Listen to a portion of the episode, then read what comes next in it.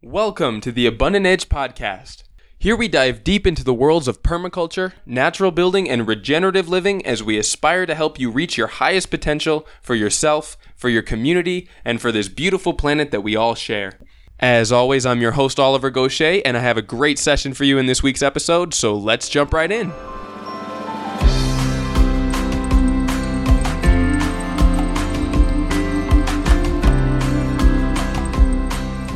Are you looking for the best resources to help you build a regenerative lifestyle? New Society Publishers has been a leader in sustainable publishing for over 30 years.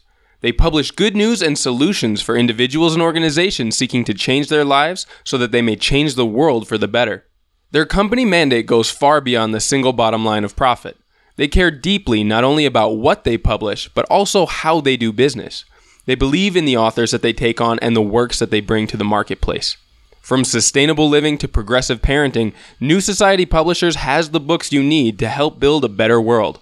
Buy your print and ebooks online at www.newsociety.com or at fine bookstores near you. All right, hello and welcome everybody to this very special episode of the Regenerative Roundtable. Uh, we don't have all of our normal speakers. Neil is still here. We can't get rid of him. But Jeremy's gone back to the States. He's driving the bus back up and he's got some work to do up there. So instead, we are joined by two of our good friends who were recently interviewed on the podcast, actually two weeks ago, for their business La Botica Verde. Um, Michelle and Giuliana, would you like to say hi? Hello, hello. We're happy to be back. Hi, thanks for having us. All right, so let's get into it. Uh, I know we've all been working on some really fun projects lately. Neil, I'm going to hit you up first. Why don't you tell us a little bit about what's been going on at our homestead model, and then we'll pass it around and talk a little bit about what's coming up as well. Cool. Uh, hi, everybody. And uh, it's great to be here with Michelle and, and Julie. It's such a huge improvement from the normal company we keep with Jeremy. Sorry, Jeremy. but objectively speaking, this is just a better looking round table. Um, so uh, yeah, what are we doing? Well, we're trying to get our house finished. Uh, we're sort of nearly there, um, or at least we're nearly ready to move into it. But we've had a lot of volunteers this week, so this this last week gone by, which is great. Um, and we've been working a lot on our sort of composting animal system. So putting in a, a nice chicken run in the center of the property below the goat house and kind of really thinking about uh, a sort of cheap and nice looking way of doing it so that we can have happy chickens and be able to send them to different areas of the farm and just to have I kind of see it like setting up the stomach of the farm. That's what, you know, I kind of look at a farm or anything that I'm designing kind of like the way a body works. It has all these individual pieces to it, but sort of where the animals reside is that's where all of your your material just gets broken down and recycled and then worked back into the land. So it's pretty fun at the moment. We're putting it right below the goat house so that the we can empty the goat manure down into the chicken house, and then we've got like a several tiered um, terrace system, so that will eventually come out of there as like really nice bokashi, and then also have happy animals, uh, good products. So that's what we've been working on a lot, and that's a lot of fun. What have we got coming up in the next month before we check back in? In the next month before we check back in, um, well, apart from finishing that, and I'm really hoping that when we check back in, I'll be in our house. So that's like taking up a huge amount of time. Uh, of course, we've got a course coming up in a couple of weeks, uh, an introduction to permaculture course. And um, the big thing I want to get done in the next couple of weeks is get a lot of trees planted, a lot of trees in our nursery. We're just starting to ramp up. And I guess the thing to bear in mind about, you know, reforestation and, and, and all this is that planting vegetables is one thing, but planting trees, you got to start like a year ahead of when you want to plant them. And we want to be planting most of our fruit trees when we come around to this time next year because we got a lot of earthworks to do on the rest of our property and the places we want to put in our our food forests and our agroforestry systems and we can't just go and move a load of earth before heavy rains. So what we're going to do is start tons and tons of seeds, get them to the size where we can graft if we decide to graft. So we'll do a mixture of grafted fruit trees and, and fruit trees propagated from seed and have a big amount of stuff ready to go into the ground in 12 months time when the next sets of rains are coming so that's going to be uh, that's going to be a big project and i feel very passionate about it because um, there's just where we live in Tzununá, there's just everywhere in Guatemala, really. There's just all these amazing varieties of fruits and niche things that you don't really find anywhere. Um, so for me, it's really cool to be like getting to work on on propagating those, and I would. That's what I love to see. Like every area having its own nursery and seed bank of things that just really do well in that area. You know. Yeah, absolutely. There's a lot of fun things coming up. Um, Julie and Michelle, could you, for people who didn't catch the last episode where we interviewed you about your business, could you fill them in a little bit about what you do and talk a little bit about some of the projects that you're working on at the moment and what's coming up in in this rainy season and how that sort of affects the uh, the supply flow of some of the foods that you guys distribute? La Botica Verde is this really exciting project that helps small farmers find better markets and, and access to to new new selling points through us in the capital in Guatemala City and Antigua and San Marcos. And well, this rainy season is going to be really exciting because we've been working a lot with the producers on planning the um, the rotational systems and also to project how much it is that we're going to be buying in these next few months. We've been working on this for at least three to four months, which means that everything's going to be going into production right now. Um, and we're getting a lot of new products like malanga is new. We're going to get passion fruit. We're going um, sweet corn, uh, string beans. I mean, there's so many things that are that are coming. It's super exciting. You mean all stuff that does well here in the rainy season, right?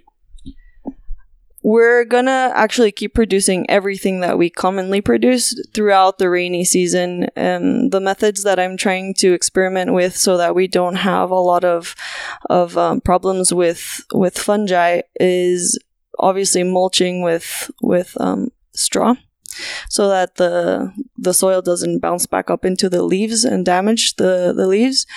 And um just for people who don't know it's it's an interesting one here right? Because we have a 12 month growing season but two very distinct because you've six months of heavy heavy rains and six months of of of drought basically. And conversely, the six months of drought, if you have irrigation, is much easier to produce kind of like what we call vegetables, salads, things I guess people are used to seeing in their basket of organic products, right? So is that is it a little bit different difficult to manage client expectations as the seasons change?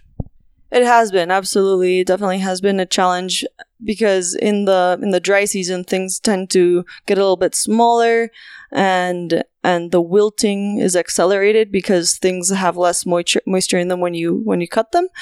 Um, alternatively in the in the rainy season we have more fungi problems and um, there is definitely variability but luckily the farmers that we're working with are brilliant and and they're definitely creative and and find solutions to these problems and we're we're there to help them along the way as well. Yeah and i imagine that's a big part of where your sort of expertise and skill set comes in in like in in in being able to provide technical assistance to your producers right yeah, definitely. Both Michelle and I have have done uh, a few workshops with them. The one that Michelle did on how to harvest in a hygienic way actually was instrumental to to becoming a, a more consistent, high quality product. Yeah, Michelle, that's fantastic. Can you uh, explain a little bit more about how that workshop went and some of the results that you've seen from it since? Sure. um, so what we focused on was a post-harvest workshop, and we taught producers how to harvest things hygienically. So like using things like tools, um, having clean fingernails, things like that that can that can actually damage the product after it's been harvested and they and it leads to loss. So um, yeah, those are some of the things. Uh, bueno, sí. We also we also covered how to use uh, instead of baskets because people use like woven baskets here, uh, and that can damage the product very quickly because it has a lot of sharp edges. So using um, smooth boxes or como se dicen guacales. Yeah, plastic tubs that um, that have smooth surfaces, and then people can use that to transport the goods, and also um, how to arrange the goods inside the boxes or these these smooth uh, smooth containers uh, is super important in reducing post harvest loss. All right, so Julie, why don't you tell me about some of the projects that you have coming up? I know there's a myriad of different things that you're exploring with the business. Um, go ahead and explain some of the exciting things that are, are coming in the in the upcoming months. One of the things we're most excited about right now is that we finally moved into our, our new warehouse and we're developing the warehouse to be as functional as possible so that the, the flow is really efficient. And there's, there's one area where we're, we're creating a wash station that's going to have um, you know the, the, surface where we receive the vegetables and then the the stainless steel tubs and then a drying rack with fans that I that I researched on on YouTube and actually works super well apparently. Oh, like a dry like for drying the salads and all that stuff, but using airflow. Yeah, have you tried that before? No, but it's a great idea. I really like. I'm just sorry to cut you off, but I think it's so cool the way you mentioned like designing even the warehouse with energetic flows in mind. Like that's such an important thing to get that like these sort of permaculture or holistic design techniques you can apply them to every area of your business and your life right? And that's i feel like such a great asset botica verde have having you working there. Spoken as a true permaculturist there neil. Well, actually, just um, going off of that point that you just mentioned, one of the really cool things about how we designed where our products are coming from, we see Guatemala as a big um, one big farm, let's say, and we see our zone zero as everything around where the warehouse is. Our zone one is a little bit after that. Our zone two is a little bit further away. So even the products that we're sourcing, we see it as coming from zone zero, zone one, zone two, and then the things that are uh, more perishable quickly come from nearer by. So we, we apply permaculture principles even to that. Yeah, that makes a lot of sense. I know from my own experience in working in farms, like that's kind of the linchpin as to whether you can remain profitable, viable as a business, because you may be able to create a very healthy ecosystem that produces a lot of food, but if you can't process that into something that actually makes it to market, you're not going to be able to make any money off the harvest. And so, like you talked about, um, finding good flows in the energy patterns and making sure that the efficiency is worked into that can definitely be a complete game changer for producers uh, in, in being able to get their products at a high quality out to people who are going to be consuming them. Another really exciting thing that we're working on is that behind the warehouse there's a huge open empty lot. And we're we're merging two big projects that that we've had in mind for a long time. We have a nursery made out of bamboo that's going up right now. You should come check it out. It's so beautiful. Yeah, yeah. can't wait. It's extraordinary. I'll, I'll hook you up with javier the the young man who's who's done them before and is working on ours. And in front of that we're going to have demonstrative de- is that a word? demonstrative plots that have um, that have all the different cultivars that we're interested in exploring and different techniques that we've seen along the years that are that work really well. For example, activated carbon mixed with worm compost and bioles or fermented um, fermented oxygenated fertilizers that we make on site. And we're also working with this new product called Zeolita. Have you heard of have you heard of that? No, Zeolita. No. Yeah. It's actually they they ship it in from Cuba and it's what helped the Cubans overcome well one of the techniques that they used to overcome that crisis that they had when they never when they didn't have access to to synthetic fertilizers anymore. Which fyi is a crisis we should all learn how to uh, deal with ourselves because we that day may arrive for all of us very soon. So learning from the cubans is a great idea i think Absolutely. Their methods in agriculture are spectacular. I mean, creative and, and insightful and wonderful. And this, this product, Zeolita, what it does, it's an aluminosilicate and it captures the fertilizers at an, at an ionic level between the strata of the aluminum and the silicates. And, and then the roots are the only way that that fertilizer can come back out. So none of it is leached into waterways, which is really, really cool. That's fantastic because I know that's a huge problem, especially in these rainy seasons where all of a sudden you get huge inundations of water. You can very quickly lose the fertility of your soil if it's not bound by something either chemically or through proper uh, landscape management so that it doesn't just fall off the site. It's so cool. It really seems like your your business is like going to the next level, especially when you're like talking about having this demonstrative site, uh, getting a nursery going. One question I have, uh, like on a kind of specific thing about technique, is it always occurs to me when I see uh, producers of annual crops here in this in this zone. Um, that very few people use what we call alley cropping. You know, the planting of like leguminous um, trees perennials on contour so that they can like both prevent erosion and also like produce biomass and you know and there's there I do see it being used by permaculturalists but usually just kind of gringos who have like a permaculture farm sort of like we do. Um, I'm curious is it something that you've like thought about or, or thought about like introducing to your to your farmers? We haven't talked about introducing them on on contours but we have talked a lot about introducing different varieties into the into the edges because we want to have buffer zones between neighbors and the plots that our producers have to minimize the the movement of of agrochemicals that mm. we don't want you know. I mean it's such a great technique these alley croppings you know you just plant lines of legumes on contour if it's steep land or not if it's not. And they do so many things because just like you say, they block kind of waste products coming into your land. They produce windbreaks, so they stop your soil getting desiccated. Uh, they produce mulch to cover your soil during the, especially during the rainy season. It's like such an, I think, an appropriate technique for this uh, for this climate, you know, but one that I so rarely see being used. That's awesome. That's a great recommendation. Thank you so much. Are there specific species that you have in mind that you think would do well at like 1,000 to 2,000 meters?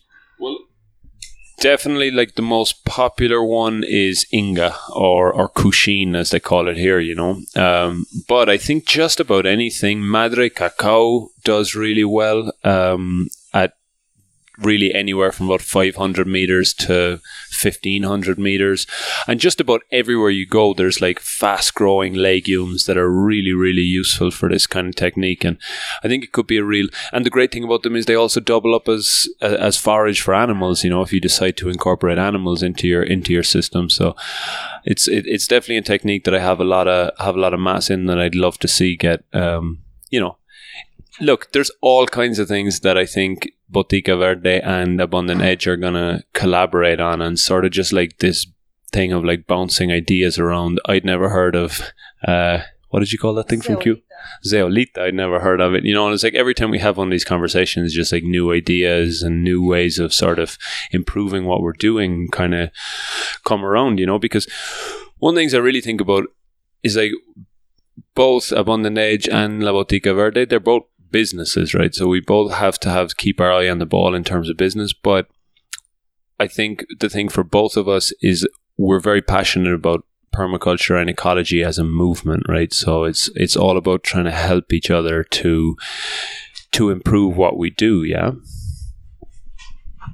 Yeah, I'm really glad you brought that up, Neil, because that's one of the aspects that you know, a lot of ecologically focused businesses still struggle with. And in fact, you know, we don't have all the answers, but it's one of the things that I love chatting with these two about, especially because they've focused on that appropriately and have used it as a business model that could be replicated in so many places. Now, Michelle, I know you mostly take care of the commercial and the business side of this operation. Can you tell me some of the things that you've done recently or found success in in order to help reach a larger audience and uh, kind of increase the market, especially here in Guatemala, where or uh, access to organic goods and and high quality food is not nearly the movement that it is in, say, the United States or Europe. Sure. Um, I can talk a little bit about also what our focus is with the business. So we have a demand driven approach um, to the way that we do business. And that means that essentially we want to know what the market wants to buy before the producer starts producing it. Uh, and we do that very intentionally because right now, like I mentioned before, a lot of pre-harvest um, food waste. And a big reason of why that happens is because the farmers don't know in advance what the market's going to want to buy. So by adopting a demand driven approach, what we do is we work with the farmers to say, for example, on average, how much broccoli does a person buy every week? You know, and then we can use projections and say, okay, well, right now, you know, we're producing, we, we're selling, let's say 25 broccolis or to 25 people. Um, and by next month, we want to get to 30, you know, so uh, that's where Julie comes in. She works with the farmers, helping them uh, to do their their planning, their monthly planning or trimestral planning, so that we can reduce the amount of food waste that there is that that is generated um, by having the farmers know in advance how much they will need to produce. So that is that is one key element of our business that I think uh, has helped us be really successful, both on the with the clients and with the producers, because you know less food waste also means less money wasted for the farmers, less time wasted. Uh, so it is the most efficient way to do agriculture is by knowing in advance what's going to get bought. I think that's a remarkable approach. I've talked with a lot of small producers and permaculture farms from all over the world and I know that's one of the challenges that they have is they have to do that sort of research among their clientele themselves. And not everyone's equipped to do it. Not everyone has time to kind of take those metrics and make the predictions for the future to to cut down on the food waste that that would come from not having a market to buy their perishable stock. Um, but I think it's fantastic this business model of being able to create those metrics for your producers so that they don't have to have that as an aspect of their business and can focus on their production models and the health of their ecosystems. Um, and I can only imagine that as you do business for longer, those metrics will improve and you'll be able to make more accurate predictions within the seasons. Now, Neil, I know we do kind of a similar thing, especially because where we live, although we're not large producers by any means, it's not really the point of what we're trying to show show, we do have a fluctuation between the tourist seasons when a lot of people are coming and buying our goat dairy products, the products from our market garden and such. We need to be able to meet the demand for things that we know that they're going to be buying.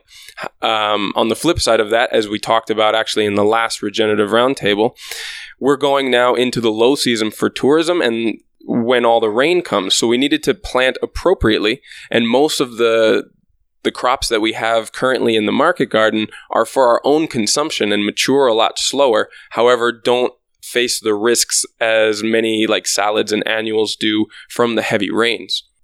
Um, would you like to talk a little bit about how we've planned for that and maybe some of the parallels if someone were running a higher production business, some of the things that they could think about in order to anticipate the fluctuations in the market?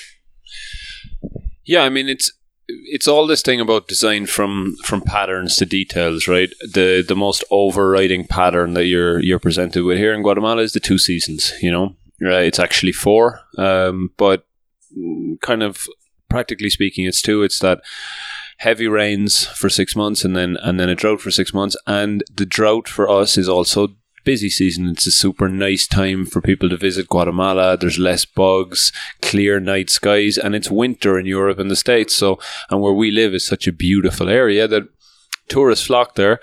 Um, so, you know, one way we do that, for example, is goats are just so ecologically, uh, such an ecologically appropriate way of producing food uh, and manure um, for us. So we we're we're trying to get the goats pregnant now, so that their milk will drop off during the during the rainy season, and that they'll be giving birth, um, and we can wean them in time for the for the high season again. You know, that's a good strategy, but it's still not ideal because you know keeping animals is is tricky, and there's there's constant costs associated with it. So having no production for four months is is not ideal.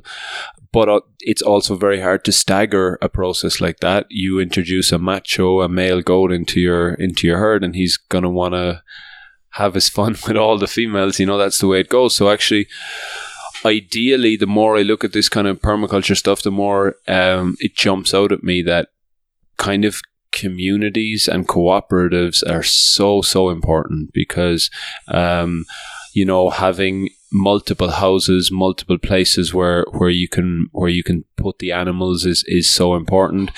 Um, and and then likewise having multiple producers working together um, so that you know, so the crops can be rotated. You know, that's such a basic thing. You, can't. It's not a good idea to plant the same crops on your on your land all the time. Ideally, actually, I think the way you know, and Julie, you can correct me if I'm wrong about this, but I think you know, indigenous people largely did do slash and burn agriculture here, where they let their parcels go fallow and, and let the, the forest eat it up again. Um, while they would then burn, you know, different sections of it down. You don't see any of that kind of joined up thinking now, and the sort of stuff that Michelle talked about, where projections are being made. Really, if you go around Guatemala now that we're coming just into rainy season, everywhere is just naked. It's all denuded hillsides, and probably a mixture of about the same three or four crops are going to be planted on all of that land, which is a economically for the producers who are breaking their backs to do all this work, this is a disaster, no? Because they all then harvest their stuff at the same time, and the market gets flooded with corn, cabbage, uh, beans, and you know whatever else, and it's barely worth the the time to do it, right? So ideally, every group of small producers would kind of have an operation like Michelle and Julie looking after planning and logistics and, and economics would be would be fantastic, you know. Yeah, I like how you mentioned um, the potential benefits for cooperative uh, farming and organizations that help to build resilience within the business model. Now, between you, Julian, um, Michelle, can you talk a little bit about how you've facilitated connections between your producers and also your buyers in order to build resilience into the economic model of what can be otherwise quite a fragile um, economic endeavor, which is producing food and is at the whim of fluctuations in the climate, in the weather patterns, and I mean, quite frankly, here you can have situations where the road goes out during the rainy season due to landslides and other types of factors like that, which could, you know, completely destroy a perishable crop. Uh, what are some of the techniques or uh, organizations that you help to facilitate through your business?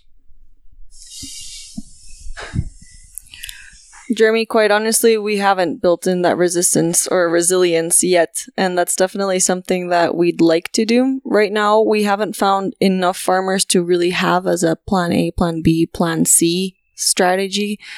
But what we, what we're interested in doing and what we have done with the workshops and, and other small meetings that we have with our producers is helping them connect between each other, you know. So for example, one of our producers has incredible food concentrate for chickens and he makes it himself and it's it's all traceable, really high quality products. Whoa, what's he using? That's cool. I want to I want to buy that you do want to buy that. It is the most amazing concentrate I've ever seen. He makes it out of. Sorry to cut you off. FYI, I think a lot of the thing people don't realize about raising chickens is it can. It's such a nice way to get started producing your own food and compost and all the rest of it. But unless you have a good supplier of of concentrates, your chickens are not going to produce without a big input of sort of annual grains most of which are produced really, really ecologically irresponsibly, right? So even though you think you're sort of taking this step towards sustainability, it can actually be quite disheartening when you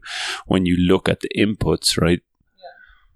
Yeah, definitely. Years ago, I was I was building um, a chicken coop for one of my clients.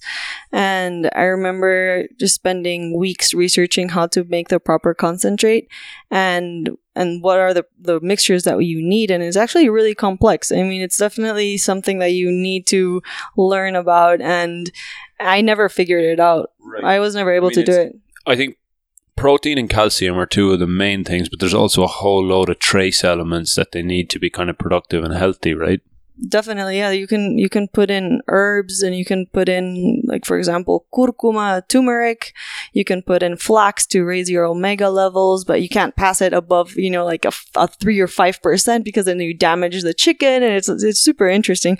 But um, I'll just go course, into access to fresh ground is also like key because then they can just sort of look after their own needs by by foraging, but that's also not always easy to do. Yeah. Not everyone has access to open pastures where the chickens can be. You know, and that that's something that thinking about the Inga. I mean, perhaps if it was really well pruned you have to think that these are small producers that we're working with so they don't have massive amounts of land where they can just leave trees grow between the their crop sy- systems but going back to the chickens what he uses his name's uh, jose lopez he's fantastic i'll give you his contact and what he uses is um, a mixture of of local um, this local tree that grows in the dry areas in Zacapa and really high quality superfoods like ramon and moringa.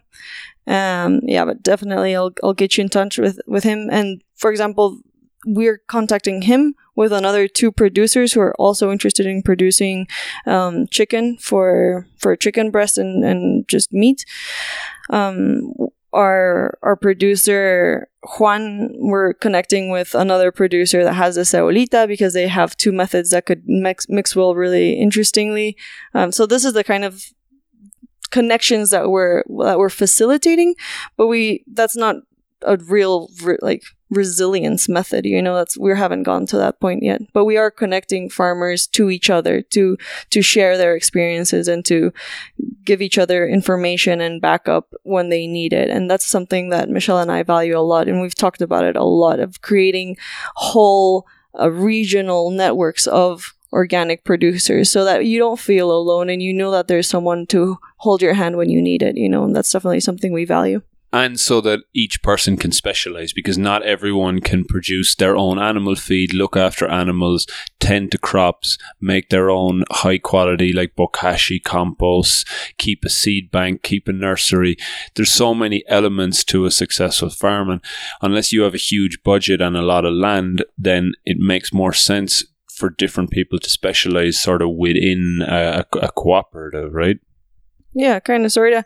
One of the things that we're trying to do is is the vivero, the nursery where we're gonna have access to seeds, different fertilizer options, um, have the seedlings so that people can just come in buy their seedlings and go straight into planting, and that will facilitate their their seasonal plantings a lot.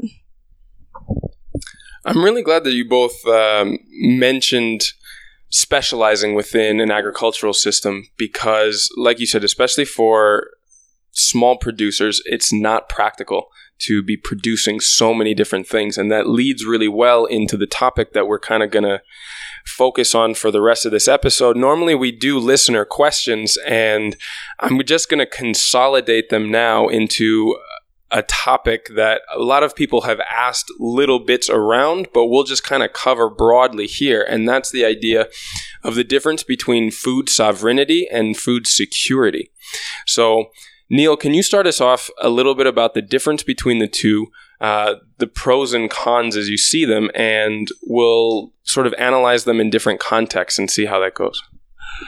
Um, I say food sovereignty, um, but you know, so oh, but I'm not sure if I'm right about that. It's a tricky one to pronounce. Um, it's this is an interesting topic, right? I think everyone has heard the term food security. Not that many people have heard the term food sovereignty, right? So, um, and they're quite conflicting.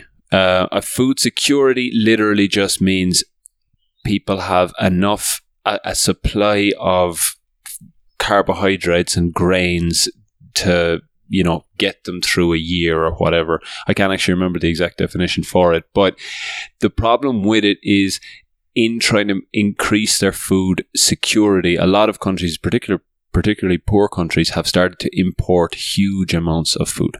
Um, so you have this like bizarre situation in Guatemala where even though everybody, this is where corn was first domesticated, uh, Guatemala imports a huge percentage of its own corn, and it's large, four times more than four times what they what they uh, consume or produce. We import four times the amount of corn that we produce. We import four times the amount of corn that we produce locally. Yeah, that's like a staggering uh, statistic, right? And that's mostly. That mostly comes from the states, right? It's like mass produced, uh, mechanized, industrialized, subsidized corn production, and it gets dumped down here in the name of boosting uh, food security, right? Is that used for animal feed or for for processing in in kind of Tortrix facilities or what is it for? That's a good question. I don't know. So it can be c- consumed for different things, but the, the statistic is we import four times as much corn as we consume. And consumption can be, yeah, we import, we import four times as much corn as we produce. Yeah, produce.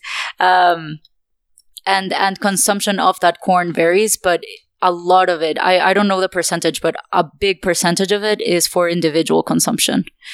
Yeah. And one, can I add one thing um, about fortified foods? I think when you're talking about sec- uh, food security, one of the main things to mention is you were saying a lot of the food, it causes countries to import a lot of the food to address food security. I think one of the issues also is with fortified foods, right? To address uh, chronic uh, child malnutrition and things like that. So if you want to address chronic child malnutrition uh, through importing foods, ah, you can't just go in the middle. go ahead, I don't even know what to say. no, no, keep going. You were. I think you just I, th- I think you just have to talk about like how these imported foods are used f- to make fortified foods to address malnutrition as well. Yeah, and so kind of understandably, this idea of of food security got very um, tiring for people, and groups like. Um, Via Campesina started to use much more the term food sovereignty, which they defined as the rights of a people. Just look this up because I want to get the definition. Is it the rights of a of a people to produce their own food? to have access to produce to have to produce and to have access to their own food sources that will be enough and more than enough to fulfill all their dietary needs. That's food sovereignty. Where they're independent within their own community to produce their own. So here, the Via Campesina defined it defined it as um, the right of the people who produce, distribute, and consume food should control the mechanisms and policies of food production and distribution, rather than the corporate corporations and market institutions they believe have come to dominate the global food system. Right. So this term is quite politically laden, um, but I have a lot of, of sympathy with the with let's say the perspective uh, at hand here because um, we touched on this in the last interview, Julie. Guatemala is in this like bizarre situation where it it really is. You can look at the whole country like a, a great big farm, and there's all these amazing things like moringa and coconuts and mangoes and vegetables and just about everything grows here. And yet you have this bizarre situation where the people who spend their time producing all these foods often have very high levels of, of malnutrition, right? So, kind of like addressing this idea of food sovereignty kind of goes right to the heart of this, huh? It does, and and there's something really particular and bothersome about the situation for me because, from my point of view, yes, they have they have access to really high high nutritious value content or highly nutritious food sources. For example, purslane growing in the fields like a weed. You know, they have we have chilca for if we have medicinal problems. We have um, bledo, which is like the leaves of the amaranth plant.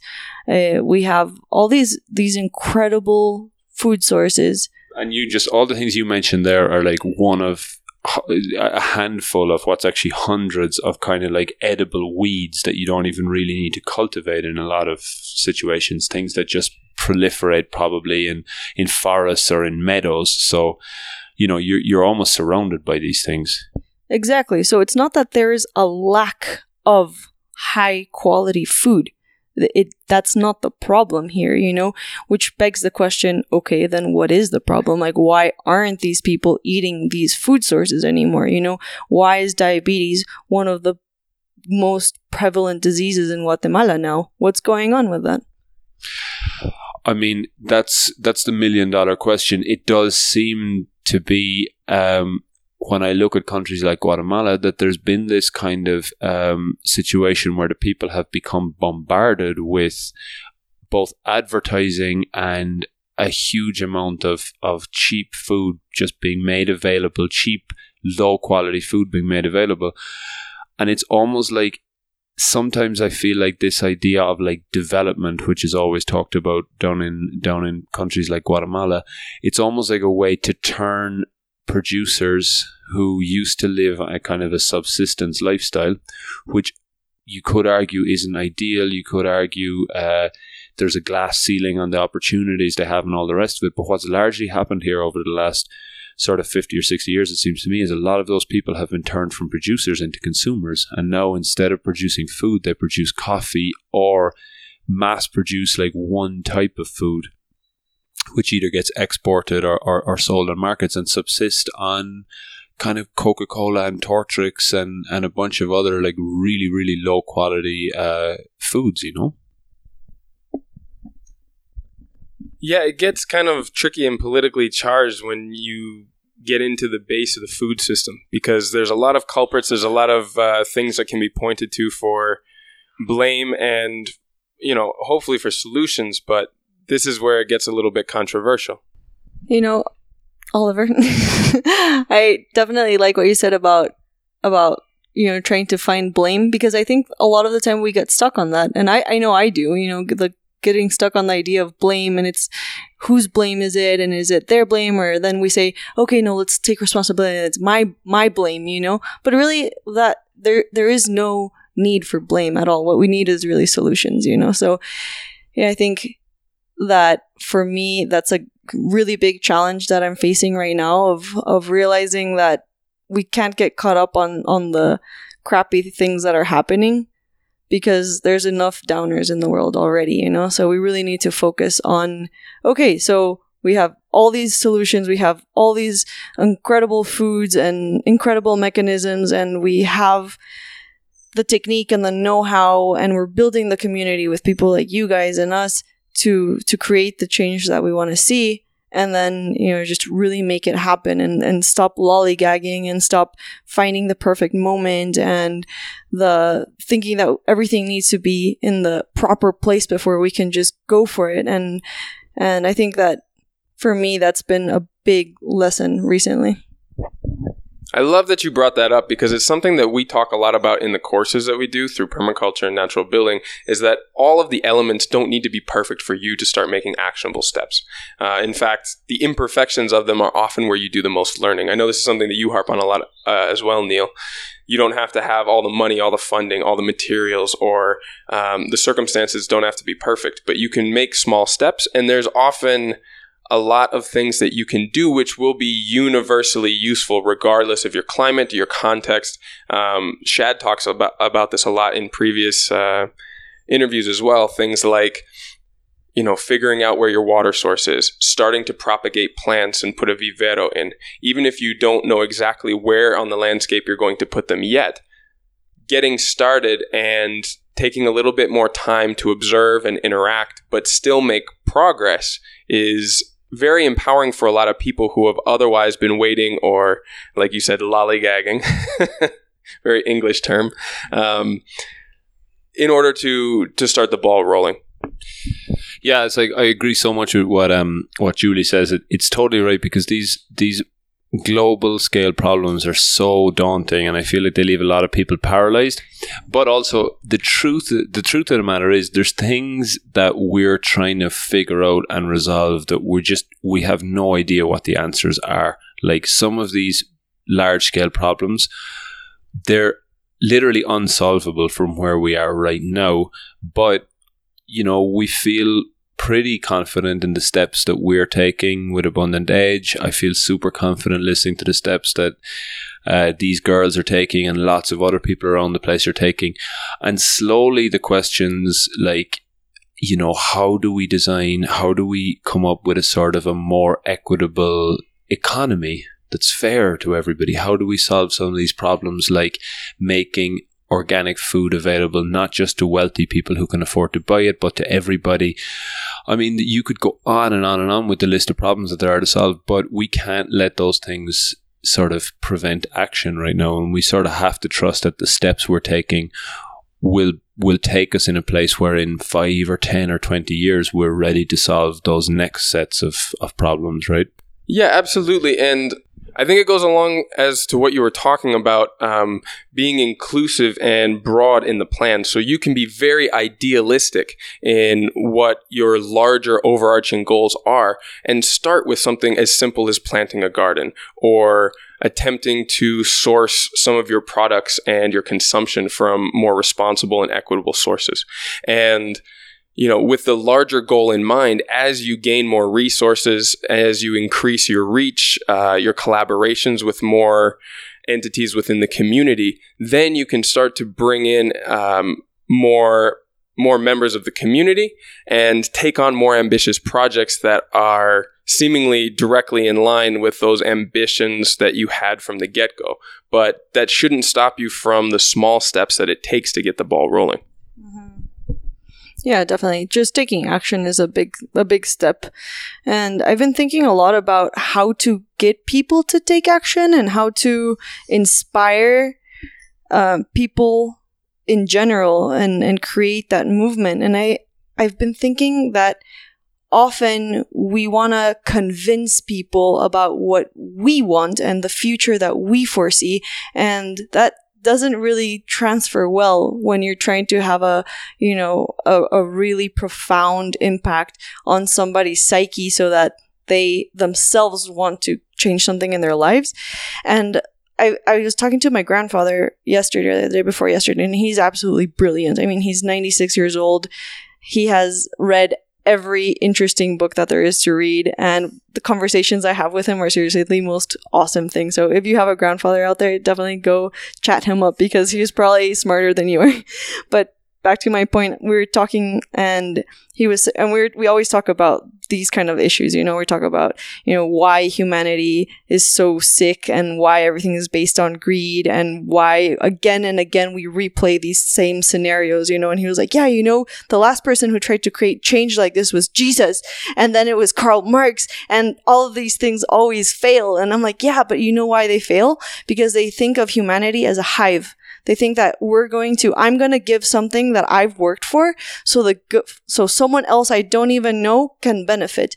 And that just doesn't sit well with our evolutionary footprint. Like we're not that species, you know, Wh- where did we come from? Think of it as an evolutionary system. We are tribal we're tribal beings. We're only going to do things that are going to benefit our tribe, but not some kind of an abstract individual that we have no connection to because we feel part of something grandiose and and huge like a bee. Like a bee is a part of a hive and everything that one bee does ultimately benefits the whole system and the bee isn't thinking like well where are my comforts and when am i going to have access to a bigger cell you know? Like when am i going to be able to eat some of that tasty stuff that the other person's eating? You know like bees aren't thinking that but we are you know? I i'm driving around in my in my car and i'm like no no no no like oh that piece of land is so nice. Like when am i going to get a piece of land like that? You know like each of us has something that we want and I think that if we learn to speak to that tribal persona instead of the hive persona, we're going to get through to a lot more people. Have you guys thought about this? I mean, does that ring any bells? I have these are the types of conversations that we have all the time, and like I think uh, this has been a fantastic platform because it's a great way to have these conversations among ourselves, but also include a much larger community of those of you who are listening. And I really hope that that is what people are getting from this. We don't pretend to have all of the answers. We're working on these and figuring these things out as we go. It's fascinating. It's uh, it's something that we all love to do and facilitates the conversation and the exploration and innovation towards something positive. Um, but definitely, it's an ongoing process and the hope, the reason why we do this on a podcast and not just by ourselves in, in a house is because we would love to hear from you and hear some contributions, some feedback, ideas, and experiences from all of you who are listening as well. Yeah, it's it is such a, a good point about you know us having evolved to we function in tribes, and I mean I guess is a tribe and a and a beehive that different? I mean they've got to have like a, a healthy tribe to me functions best when everyone is doing everyone is acting simultaneously in their own self-interest and in the interest of the tribe right? But on what we're kind of faced with now i think is that whether we like it or not the whole world is connected and the actions of people in one area of the world you know whether we want to or not influence everybody else. So we are sort of faced with that thing where we do kind of need to make the whole planet into one tribe in how we in how we think and act at least. Into at least in terms of, for me kind of like this idea of it's such a cliche but you know thinking globally and acting locally you know? It's like i recognize that how i use energy and consume resources affects the whole globe and that probably the most appropriate way appropriate way to address that is um, is by is by consuming as much local pro- produce and energy as I can. No. Yeah, definitely. That's a good point that we do need to think globally in, in the decisions overall that we make. But I think this is the perfect moment to say that each person out there who's listening has access to their own small tribe, people I don't have access to and people that I don't know. And so that's more what I'm going to when I say tribe. It's, you know, like you you could still be part of my tribe, you know, like we hang out, maybe, maybe, oh, sorry, Oliver. Oliver, you were invited to my tribe too. I'll consider you my tribe now. yeah, I like you, so this is this could work, you know. But no, but seriously, if each person from a grassroots standpoint gets the ball rolling and does things that are immediate to that tribe, that's when I think that there's going to be movement, you know, because if I'm going to start thinking about what how my actions are going to influence someone in Australia, that's way too abstract. You know, like I don't even know what that means and it, it doesn't inspire me to change. You know, it's like, oh, like if I don't throw this piece of trash somewhere in the Pacific Ocean, a fish isn't going to die, you know? And that that doesn't move me but what does move me is i'm going down the street i'm looking at trash everywhere and i'm thinking of solutions and then i act on those solutions you know like what are what are building methods that I can use to use this trash as a resource? Let's do it now. You know, for example, I had this really cool idea. Let's see what you think. Um, using cement posts or quinine posts that Thomas has access to. Thomas is my husband. That Thomas has access to, and then putting uh, chicken wire on both sides and then stuffing the center with unrecyclable trash and using that as the bajareque method instead of using cane or adobe. And that way and then just using plaster on the outside because the land that thomas bought has amazing resource for for fine clay material that i think we can use as the as the exterior wall to the parameter of our of our property. You know like i see that. Now we're going to try it out. Um, I'm already like storing up the plastic and we're going to try it. You know, it's like I see the problem. It's it's local, it's close to me. It affects me directly. Like my drive home is full of trash. I need to find a solution for it. Now I'm going to go for it. What do you think? I think it's a very creative idea. And uh, in fact, that's something that we've got to do a full episode on at some point is rerouting certain types of trash out of the waste system and finding new creative uses uh, within a community to help you know advance the infrastructure and solve problems. I think things like that are absolutely brilliant, um, and you know different people are motivated by different things. Uh, like you mentioned, some people think larger in what they include within their tribe. I'm very glad to be included in yours now. this is actually the first time that Julie and I are meeting in person. I've heard about her and we've done the, you know, the interviews in the past, but this is the first time I got to meet you in person. It was really fun. Um, but the larger point being that people are motivated by different um, kind of pressure points. You mentioned that your drive back home is something that is sort of glaring out at you and motivating you to find solutions for that thing. Um, and it really is a matter of figuring out how to move larger populations by discovering their motivation points. Uh, it's something that I'm constantly thinking about in order to help uh, advance the movement in a way that connects with people on an individual level as well. Yeah, I mean, at some point, I think we have to come clean on this and, and be honest and say we are trying to create a sort of a cultural movement with with permaculture, agroecology, you know, basic ecological thinking. Um, because that's what humans have always done. We've always uh, that book *Sapiens* um, is a really good example of of analyzing the mythology of humans and how it's such an integral part to to how we construct our reality is is essentially by telling stories about it. Um, and you know, we are trying, whether we kind of want to admit it or not. Sometimes it's uncomfortable, but there's a, there's this kind of cultural appropriation side to permaculture where we are clearly trying to use leverage points in how we communicate with each other, how we tell stories, how we construct our realities to change the value system of our of our culture. We, you know, right now we have a culture that says um, that it's worth cutting down a standing tree because it gets you X number of piece of paper with money on it we most of us understand that that's just an abstract value system and it can be changed and you could perhaps print money because uh, for every 10 liters of water that you clean or for every tree that you leave standing there's there's really no um, there's nothing objective that says that the way we're doing things is the way we have to keep doing things. But what it does require is the sort of cultural narrative and the stories that we collectively believe in to change. And sort of the tricky thing about telling stories is, you know, I always look at those great Disney movies and, and Pixar movies where they're enjoyable for kids and adults. There's a little bit of an element of that to it too, that when you're talking to people, you need to be aware that different people react to different pressure points. So, you know, when you're talking about ag- organic agriculture, it can be a really good idea to go on about the money you save by not applying chemical fertilizers if you're talking to someone whose main interest is economics.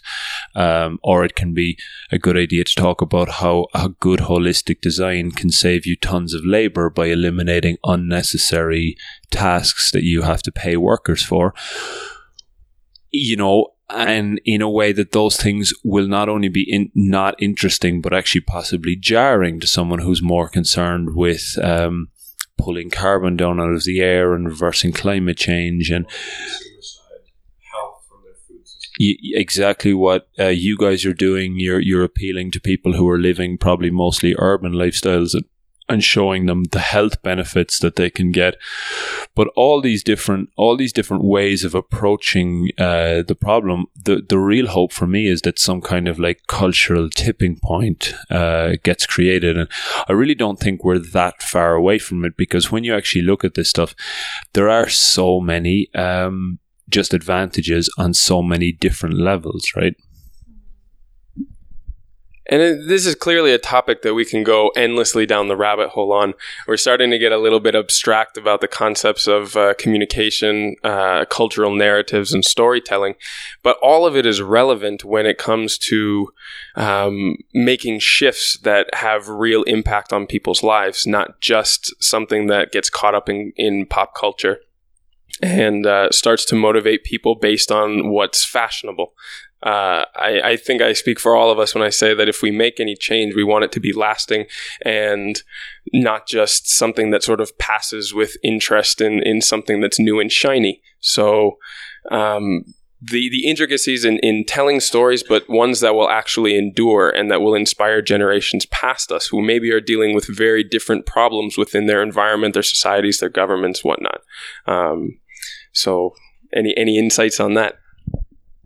Well, just one quick insight that I think really matters to all of us is is becoming aware of what resources we have access to, identifying these resources, and then putting them into play because everyone does have something that they can start with, and for me, I think the idea of of how we're tiny in a great gigantic cosmos puts everything into perspective.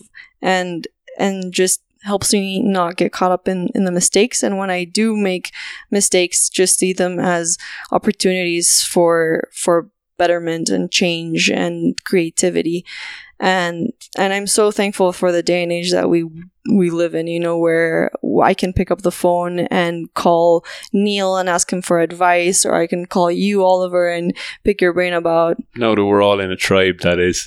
Exactly. Now that now that I can call you, Oliver, I'll get your number later. You made the invitation official.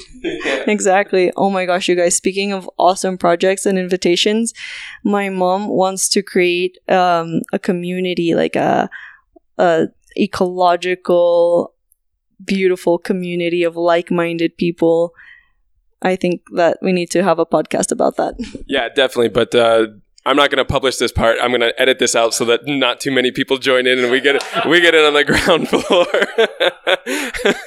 Keep that on the down low. Um, no, it's it's remarkable, and and one of the the narratives that I've really caught on to in the past is that, you know, you do get a lot of pushback from opposing sides who don't like all of the things in the stories that we tell. And I, you know, I even have members of my family who, who identify as like non environmentalists, which, you know, if you want to appeal to folks like that, if our species doesn't continue on this planet, that's fine. Like the universe is not going to miss us if you want the species to continue, you can frame it as a selfish thing. We want to go on because it's in our best interest. If, if you want to break it down, if that's the way that it makes sense to you, you know, it doesn't have to be this altruistic thing that you're doing for the good of the planet and other abstract ideas, which are all fantastic. And I mean, those are motivations for me. But if, you know, you disagree for some reason for the political side of things that tends to get associated with that, be selfish with it. Like, do you want to keep living? Because when you realize that you can't eat your cell phone and that your water's polluted, uh, we're all going to be in the same boat facing the exact same problems. Yeah, I mean, I think the whole thing with this whole this whole movement is take the politics out of it. You yeah. know, oh, God, global warming is triggering to, for some reason, you know, 40, 50 percent of Western populations because it brings up all these kind of political things. And so much of the, these political debates just lead to massive stagn- stagnation. And no, I don't know anybody alive, whether they're Republican or Democrat or anarchist or whatever, that doesn't want their kids to have access to clean food, water, and air. And this is really all we're trying to do. Nobody's denying it, whether they're climate change denier or a flat earth theory, theorist or whatever they are. You know, basic concepts like photosynthesis, trees pull in carbon and and turn it into um, you know sugar and oxygen. These are like well established things. Plants clean water. Um, you know, so for me, it's like keep the politics out of it, and you can have a very agreeable. I can have a very agreeable conversation with these types of things about a staunch with a staunch right winger or a or a hardline communist, or and find loads and loads of points that we agree on, and and really that's the thing because every human that you meet, no matter how different they seem to you, I guarantee you, you have way way way more in common with them than than you don't. I just want to point out something Oliver said about how e- each person gets inspired by something different. And I think what inspires me most, and we are talking about this with Michelle earlier, you know, what inspires me most is that incredible beauty and and just all that I feel when I'm in a natural setting in a forest. For me, it's forest that really does me in. You know, like I can just sit next to a tree for hours, and that there gives me all the meaning that I need to to pull through on the difficult moments. And then touching base on something that Neil said, it's really once we are able to to move past our kind of conditioned political views or or whatever we can realize that that we can merge the past and all the knowledge that that resides there with modern technology and techniques to to just bring about something really new and creative and and find solutions for the things that we do have access to change. Yeah, that's wonderfully said. And I think really we're kind of boiling it down to some very simple concepts here. And that's, you know, have these conversations. Figure out what it is that motivates and works for you and turn it into action, whether or not the ideal circumstances are there. Um, and you know i'm eternally grateful for all these people who are contributing to the conversation from whatever vantage point that they're at. And all of you listening in right now very grateful for you for um, keeping the momentum going wherever it is you're based out of.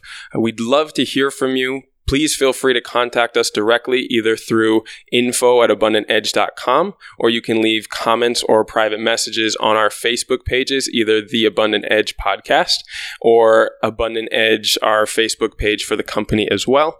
Um, I'll be putting links for everybody's contact and business information on the show notes for this episode. We're just about out of time, mostly because me and Neil need to get back to the lake before the final boat leaves and we get stranded in a different town. Not ideal. Um, but again, thank you so much for listening and contributing and being a part of this conversation. Regardless of where you're coming at it from, uh, we we just want to include as many people in this as possible because it affects all of us. And it's a lot of fun. At the end of the day, we're having a blast doing this and connecting with other inspiring people doing magnificent work. Uh, so I want to thank you, Julie, Neil, and Michelle's already gone. She had to run, but I'm sure she says bye from uh, from the road. And yeah, thank you so much for taking the time to be with us today. Thanks, guys. See you soon. See you soon, hopefully. Thank you so much. Thank you so much for tuning into this week's episode. As always, you can find all the show notes for this and all other episodes at abundantedge.com by clicking on the podcast tab in the navigation bar. On the website, you can also find a whole range of educational articles as well as the services we offer from design and consulting to education. While you're there, don't forget to take a look at the courses and workshops that we offer, which are all designed to empower you to take back control of your life by giving you the skills to produce your own food, manage landscapes regeneratively, build your own homes and structures with natural materials, and most importantly, to dream ever bigger about the highest potential that you could achieve for yourself, your community, and the planet that we all share. Thank you sincerely to all of you who have and continue to add comments and send feedback to me. Your contributions help this to be the conversation and dialogue that it's meant to be. For anyone else interested, you can email me and the whole team directly at info at abundantedge.com or you can post your questions directly to the Abundant Edge Podcast Facebook page, to which there's a link in the show notes of this episode. All of your feedback makes these episodes and interviews so much more engaging and help me to give you the information and content that you want. Thank you so much for listening, and I'll see you again in next week's session.